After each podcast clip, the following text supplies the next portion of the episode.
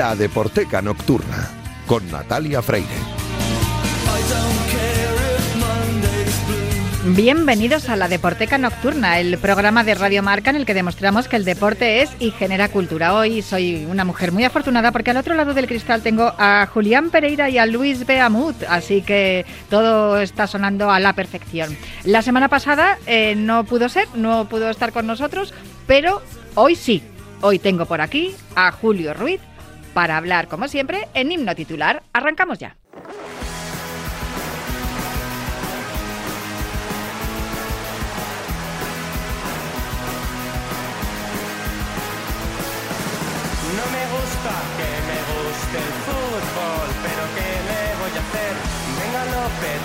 y sonríe, Florentino paga bien, dando pena contra Holanda, casi casi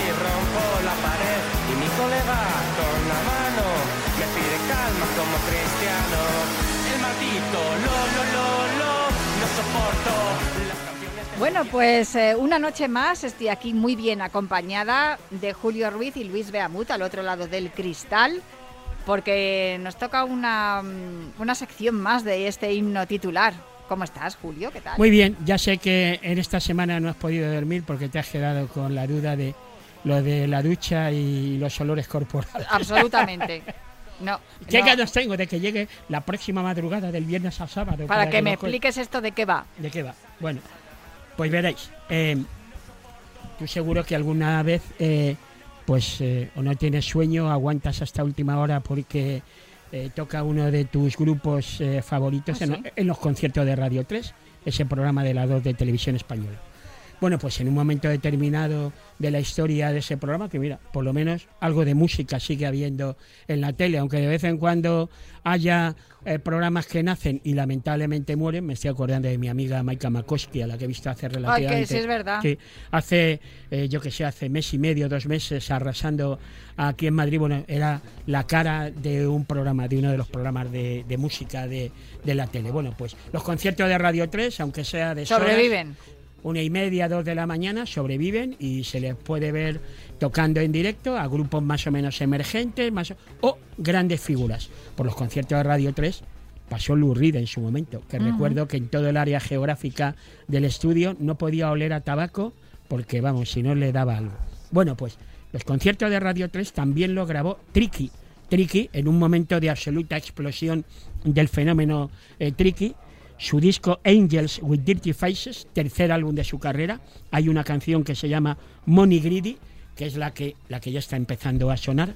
Bueno, pues previo a tocar en Glastonbury, Tricky estuvo grabando los conciertos de Radio 3. Esos conciertos de Radio 3, eh, pues eh, eh, se grababan, bueno, se solían grabar por la mañana al mediodía y luego se emitían cuando tocase.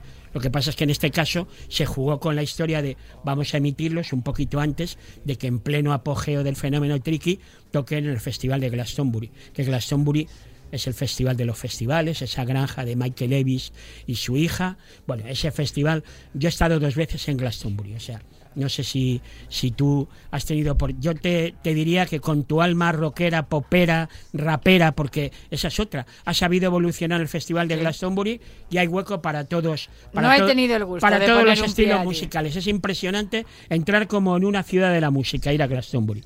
Bueno, pues resulta que tocan Tricky y acaba el concierto.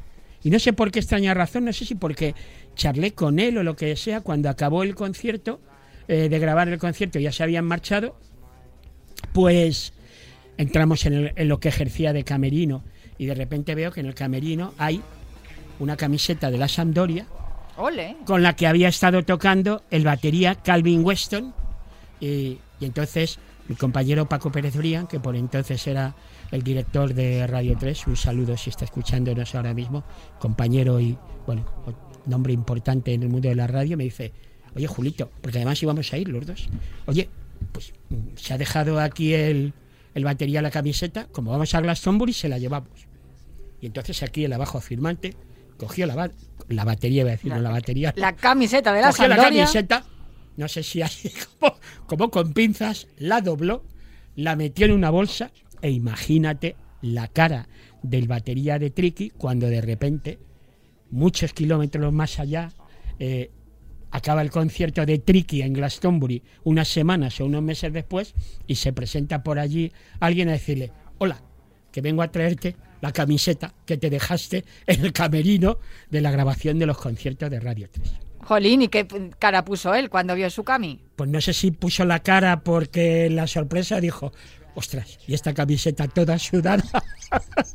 Yo la- te, yo te iba a decir, y encima es que las camisetas de fútbol con el dry fit Yo creo que ese, si la es hubiera- la hubiera te puesto la de- pones tres, eh, tres minutos y ya hueles como si hubieras Ya. corrido una maratón. Yo creo que si la hubiera puesto de pie, la camiseta hubiera ido andando hasta Mira, Glastonbury. yo creo, no sé cuánto tiempo pasó entre que acabó el concierto Radio 3 y descubristeis la camiseta de la Sandoria y llegasteis a Glastonbury, pero yo le hubiese dado una pasadita por la lavadora, fijo, vamos. O sea, te lo digo que tal cual, Pues- porque si no yo en la maleta no la meto. Por cierto, ¿tenía el nombre de algún futbolista por detrás? No, una camiseta no. sin, sin dorsal. Y me, me llamó la atención porque, hombre, bueno, en fin, la Sampdoria, sí, el Inter, el Milán, la Juve, bueno, ha habido algún que otro momento más o menos histórico de la Sampdoria. Recuerdo que Víctor, Víctor Muñoz, fue Zaragoza-Barça, estuvo jugando en la Sampdoria, pero bueno, la Sampdoria ahora, por ejemplo, no pasa por un momento.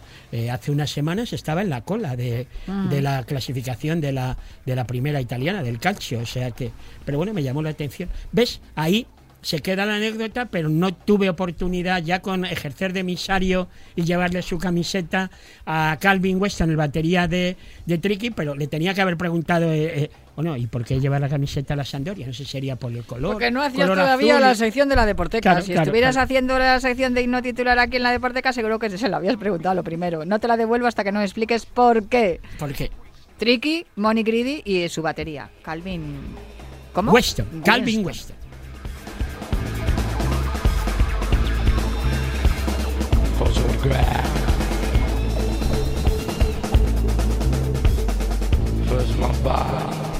Sí, toca bien, ¿eh? Claro, por eso he puesto Ah. este tema, porque claro, ahí se nota cómo le da los tambores el, el batería de el batería de Tricky, que normalmente cuando grabas un disco y lo estás presentando, lo más normal es que la banda que llevas de gira sea la misma que grabó el disco y era lo que ocurrió en este caso.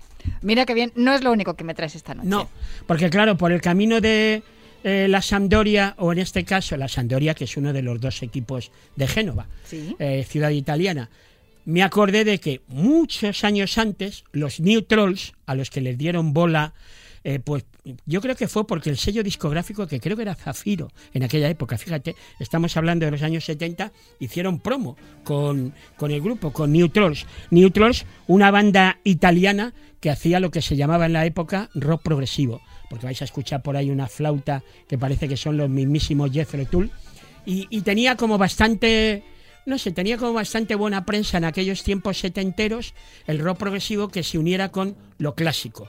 Y hubo un disco, un disco del año 1971, por cierto, vamos a presentarles en sociedad, Nico, Mario, Giorgio y Gianni. Ellos eran los cuatro componentes de los New Trolls. Y digo, le digo a, a cuando les entrevisto, fíjate, en la vieja Radio Popular FM, en el comienzo de mi programa, claro, la, la cuestión futbolera la llevaba casi siempre yo dentro para preguntarle, le digo, oye, ¿y ¿de qué equipo sois? Y me llamó la atención porque los cuatro miembros de los New Trolls estaban repartidos. Dos eran de la Sampdoria y dos eran del Genoa o del Génova. O sea que yo no sé cuando hubiera el derby de la ciudad cómo acabaría la cosa dentro de los propios New Trolls. O sea que un músico que vaya usted a saber por qué llevaba la camiseta de la Sampdoria y los New Trolls que de la ciudad de Génova estaban repartidos. Dos de la Sampdoria y dos del Génova, que por cierto, el Génova está en la Serie B. O sea que como la Sampdoria está lindando con los puestos eh, de abajo de la tabla, De lo aquí a nada hay derbi. hay, hay derbi y en el piso de abajo, que será lo peor. Desde luego. ¿Y esto que suena es? Pues esto que suena es uno de los discos triunfales del principio de la carrera de los New Trolls y era el Alegro, que bueno, yo creo que se empieza a oír y creo que lo vais a tararear o tatarear o vais a poner a dirigir la orquesta inmediatamente desde casa.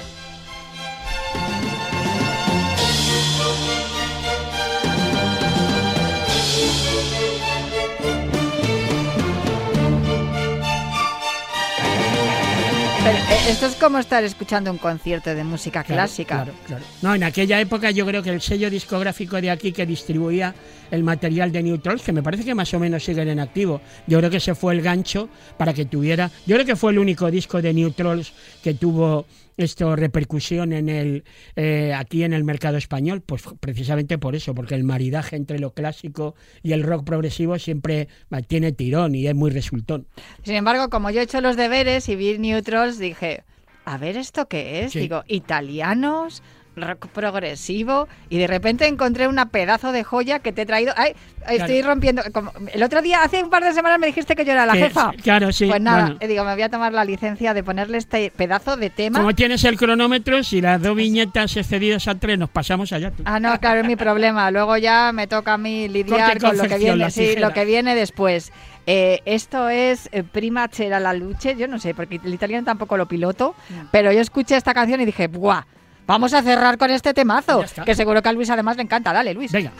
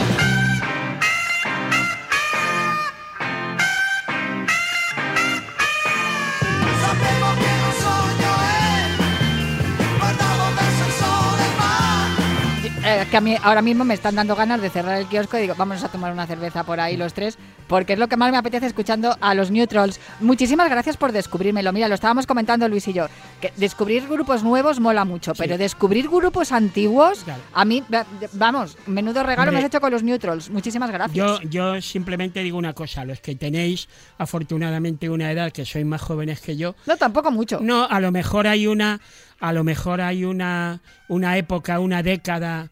Mira, me están poniendo un mensaje. Eh, eh, alguien que está escuchando en este momento la deporteca y que se da por aludido o por Triki o por los. Un segundito, ya acabamos, ahora te Ya- contesta. ya acabamos. Bueno, pues eh, hay, una, hay una época que a lo mejor no habéis conocido por edad, que es los 70. Los 70 tiene un montón de música de distintos palos importante. Mira, por ejemplo, de los 70 son MC5, que Luis ya ha sacado la camiseta esa. Tiene de- varias, de- me de dijo el otro día que tiene tres o cuatro ¿De camisetas. MC5? Sí. Ah, sí. Ah, yo creía que era la del otro día que la había sacado de la No, dice que tiene más. Con la del de la Sandoria. Ah, pues, fíjate. Pues muchísimas gracias por las anécdotas, por Nada. las enseñanzas, por todo lo que aprendemos contigo y por acompañarme aquí un viernes más en la Deporteca en este himno titular de Julio Ruiz. Jo, qué felicidad, ¿verdad, Luis? Nada, somos felices, nos haces felices, Te Julio. voy a contar gracias. algo que lo dejo para la próxima semana, pero para una historia paralela a todas estas cosas que hago en los últimos tiempos desde que acabó mi periplo con mi programa de toda la vida. Bueno, ahora tienes eh, tus eh, discos grandes. Sí, eh. todos los discos Todos los son discos grandes. son grandes, siempre lo digo mal. Sí. Luego tengo también, tengo también una columnita que hago mensual en, en Musicalia, en la web, y luego también hago entrevistas con, con grupos que hace nada, hace muy poco, ya te contaré. Precisamente entrevisté a quién? A Carolina Durante. Pues venga, me lo tendrás que contar. Pues muchísimas gracias, Julio. Adiós, hasta luego.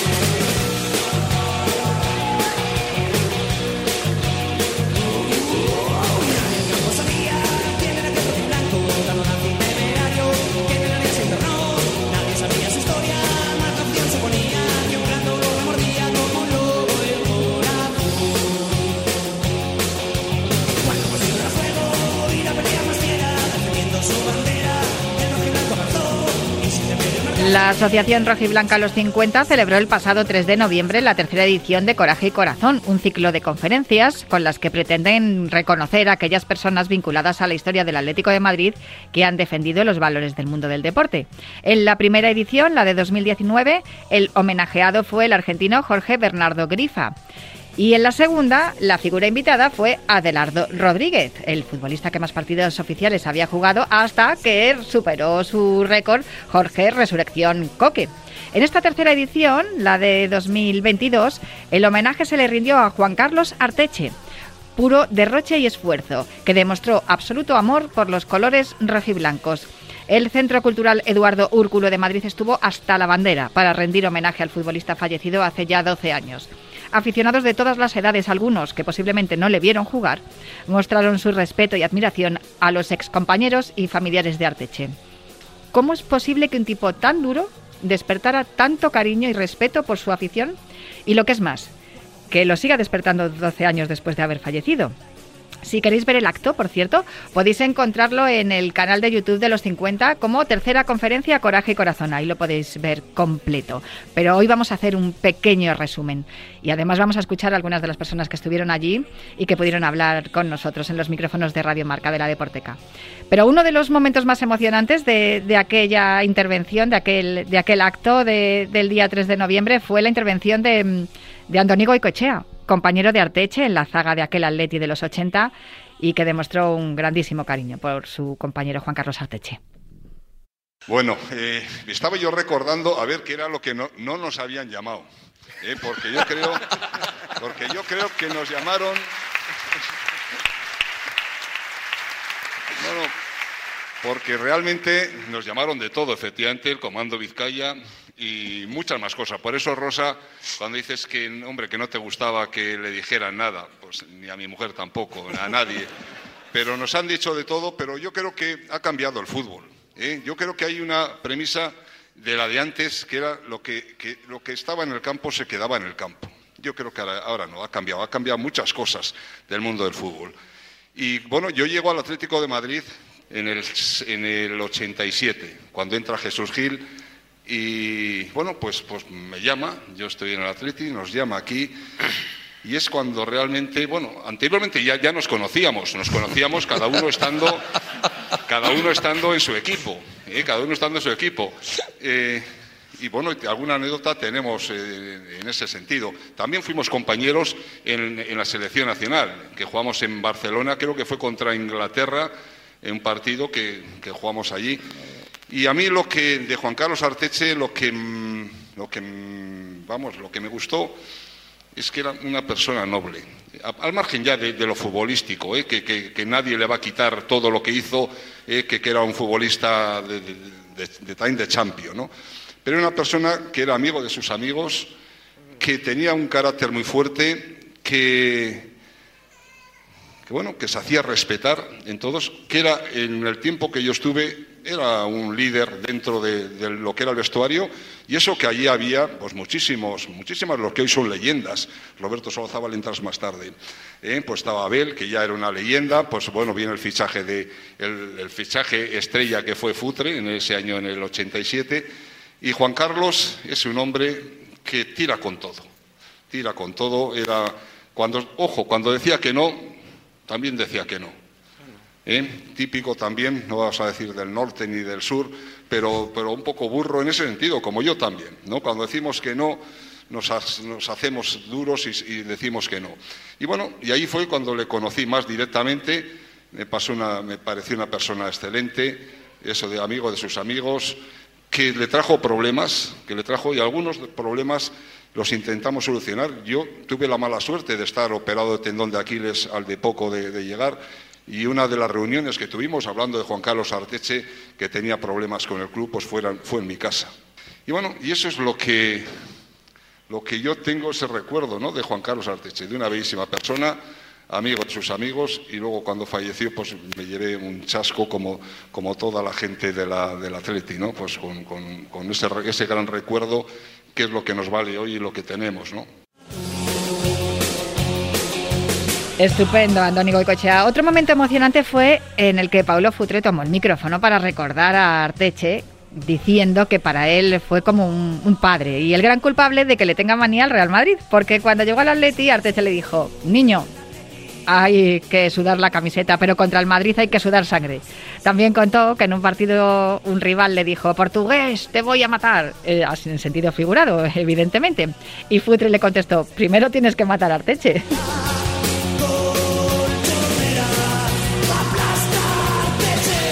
Otro de los que compartieron vestuario con Juan Carlos Arteche fue el futbolista Juan Carlos Pedraza y con él pudimos hablar un momento. ¿Cuánta gente le quería, eh? Sí, es, eh, es increíble y ha, ha faltado mucha gente que no, no han podido venir porque sí que hubiesen querido venir. Eh, si no, esto se hubiese puesto con mínimo 40 jugadores. Somos veintitantos, me parece, aquí. Pues eso es el cariño que, que le teníamos. Es que verdad que eso es- era como una familia, de verdad. Eh, éramos chicos jóvenes, también han comentado que era la mayoría de la cantera y él era uno más de- de todos nosotros. Y, sí que es verdad que tanto Miguel Ángel como Miguel Ángel Ruiz como, Juan Carlos Arteche pues eran los que más lideraban el, el, equipo, ¿no? Además, nosotros mejor que... Esto es como, como, como la comunidad de vecinos, ¿no? En- Yo nunca he querido ser presidente de la comunidad de vecinos porque es un coñazo, ¿no? Pues esto es lo mismo. Eran ellos los más... Bueno, aparte que eran más veteranos también, ¿no? Y cuando ya eres veterano, pues lógicamente tienes que dar la cara por, lo- por los jovencitos, ¿no? Que también me ha ocurrido a mí en, en otros equipos. ¿Por qué crees que ha calado tanto en la afición y no solo en la afición de aquella época, sino en la actual? Pues eh, eh, ha sido un futbolista que lo ha dado todo, ¿no? Bueno, en- yo creo que todos los jugadores intentamos dar todo lo, todo lo posible. Eh, nosotros en esa época, como, te he dicho, ¿no? Era, é- éramos una familia y ha habido momentos puntuales en los que, eh, por ejemplo, el partido este de Betis, que metió el segundo gol en minuto noventa y tantos y se lesionó el menisco, bueno, pues todas estas cosas eh, eh, si tú metes un gol en el minuto 94 pero no te lesionas, pues sí, es un gol tal y cual y no pasa nada, ¿no? Pero al lesionarse eso ya queda queda ahí un poquito diciendo, joder, sí, sí, efectivamente, ¿no? Y luego aparte que era, era un personaje importantísimo, ¿no? Y, y fuera del campo era maravilloso, era, bueno, bueno, de verdad, es eh, eh, una de las mejores personas que, que he conocido. Yo me alegro mucho que le hayan hecho este, este homenaje y ya se lo he dicho a mis compañeros que les tengo que agradecer que hayan venido aquí eh, para arropar a toda la familia de Juan Carlos Arteche porque yo creo que se lo merece. Pues muchísimas gracias, Juan Carlos Pedraza. Un placer hablar contigo siempre. Gracias. Tras retirarse del fútbol, Arteche encontró en el golf un buen pasatiempo junto a sus compañeros Pedro Pablo Matesat y Roberto Simón Marina, que decía de él lo mismo que decían los críticos de Lola Flores. Ni canta ni baila, pero no se lo pierdan. Roberto Simón Marina, un placer charlar contigo. ¿Cómo era Juan Carlos Arteche? Bueno, Arteche, aunque la gente no lo crea, era muy hábil. Jugaba muy bien al baloncesto, jugaba muy bien al tenis, jugaba muy bien al pádel, jugaba bien al ping-pong. Y le dio también por jugar al golf porque tenía rodilla mal y era un deporte bueno, que se adaptaba bien a, a nosotros después de dejar el fútbol. Y yo jugaba mucho con él. Pero no era de todos los deportes, no era el que mejor practicaba. La- él, él tenía habilidad en las manos, pero la bola estaba ya un poco lejos y, el- y el- con el palo y la bola ahí tenía algún problemita. En cambio, fue un deporte que le entusiasmó y que estuvo practicando hasta el último día, se podría decir. Sí, yo estuve con él, pues eh, en el- él murió en octubre, pues en el verano estuve jugando con él, íbamos los dos en el mismo buggy, siempre íbamos juntos jugando al gol. Y ese día yo vi que estaba, que estaba mal porque ya, ya se le veía que, que tenía problemas y que, y que la cosa iba muy en serio. No le gustaba perder al fútbol, tampoco al golf, en ninguno de los deportes. ¿Cómo encajaba cada vez que le ganabais? Mm, No bien, pero al final lo asumía porque tenía buen corazón, pero, pero mientras él pudiera hacerte cualquier trastada durante el juego, te la hacía para ver si era capaz de, de- de ganarte. Como ha sido siempre en su vida, él en el fútbol era igual, él no se rendía, ya podíamos ir perdiendo de dos, de tres, que hasta el final del partido él creía que podía sacar algo. Una pregunta que le he hecho también a Juan Carlos Pedraza. ¿Qué es lo que tenía Arteche que no tenía otro futbolista para que haya calado tan hondo en la afición atlética década tras década? Bueno, lo, lo principal, yo como he dicho antes, eh, la gente siempre lo, lo cataloga como, duro, que lo era, porque en esos, años los defensas eran duros, pero él tenía un gran corazón y para mí era un pedazo de pan. Ya le podías decir cualquier cosa, pellizcar, lo que fuera, que reaccionaba siempre bien. Y, y eso, el corazón que tenía, pues hacía que se- ser muy querido por todos los compañeros. Por último, pudimos hablar posiblemente con la persona más importante en la vida de Juan Carlos Arteche, con su esposa, Rosa. Estoy con Rosa López, la mujer de Juan Carlos Arteche, que hoy ha estado aquí, yo creo que disfrutando, ¿no? De toda la gente que quería a- y que quiere a Juan Carlos Arteche. y están disfrutando. Les quiero dar las gracias a todos porque desde luego no pensaba yo que iba a venir tanta gente, tantos compañeros. Muy bonito y estoy hasta emocionada. Vamos, que no me esperaba yo tanto, o sea que ha, sido genial y fenomenal. Me han dicho algunos de sus compañeros que han faltado incluso muchos que querían venir y porque diversas circunstancias al final no han podido estar aquí. ¿Cómo es posible que después de tantos años, porque ya hace bastantes años que falta Juan Carlos Arteche, siga estando tan vigente y tan fuerte ese espíritu que él tenía? Pues mm, yo creo que eso es por eso, por el espíritu que tenía y mm, es, que- es que tiene que ser eso, porque si no tampoco me lo entiendo. Hace muchos años ya que, bueno, que no está con nosotros 12, pero que dejó el fútbol 30. Y vamos, y la gente todavía le quiere, le admira y se recuerda de él, que es lo que más me gusta, que se acuerden de él, además me gusta, porque, porque sí, para mí es que como que todavía, eh, todavía está aquí, en este, que todavía está con nosotros. Hay muchos aficionados de aquella generación en la que Juan Carlos Arteche jugaba en el Atlético de Madrid y aquel partido del Betis memorable que ha habido aplausos y todo en el auditorio.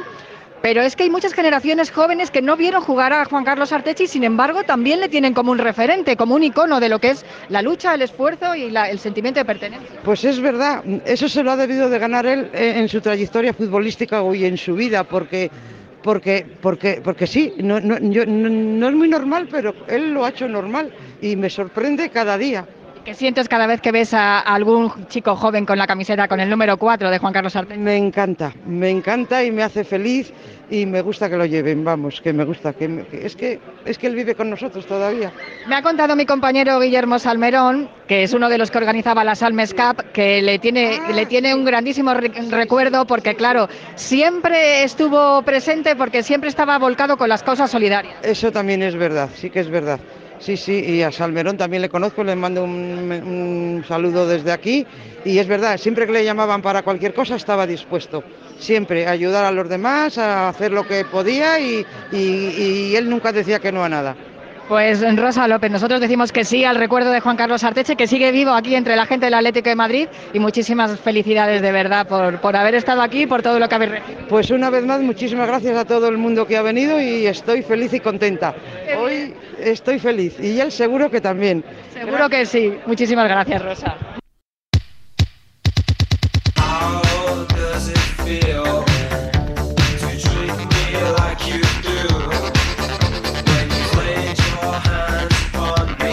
Pues hasta aquí el resumen de aquella jornada del 3 de noviembre que la teníamos pendiente y nos ha parecido un buen broche para este año 2022, aunque todavía nos quedan un par de programas más, ¿eh? pero digamos que los programas así, por decir de algún modo, normales, no navideños, terminan aquí.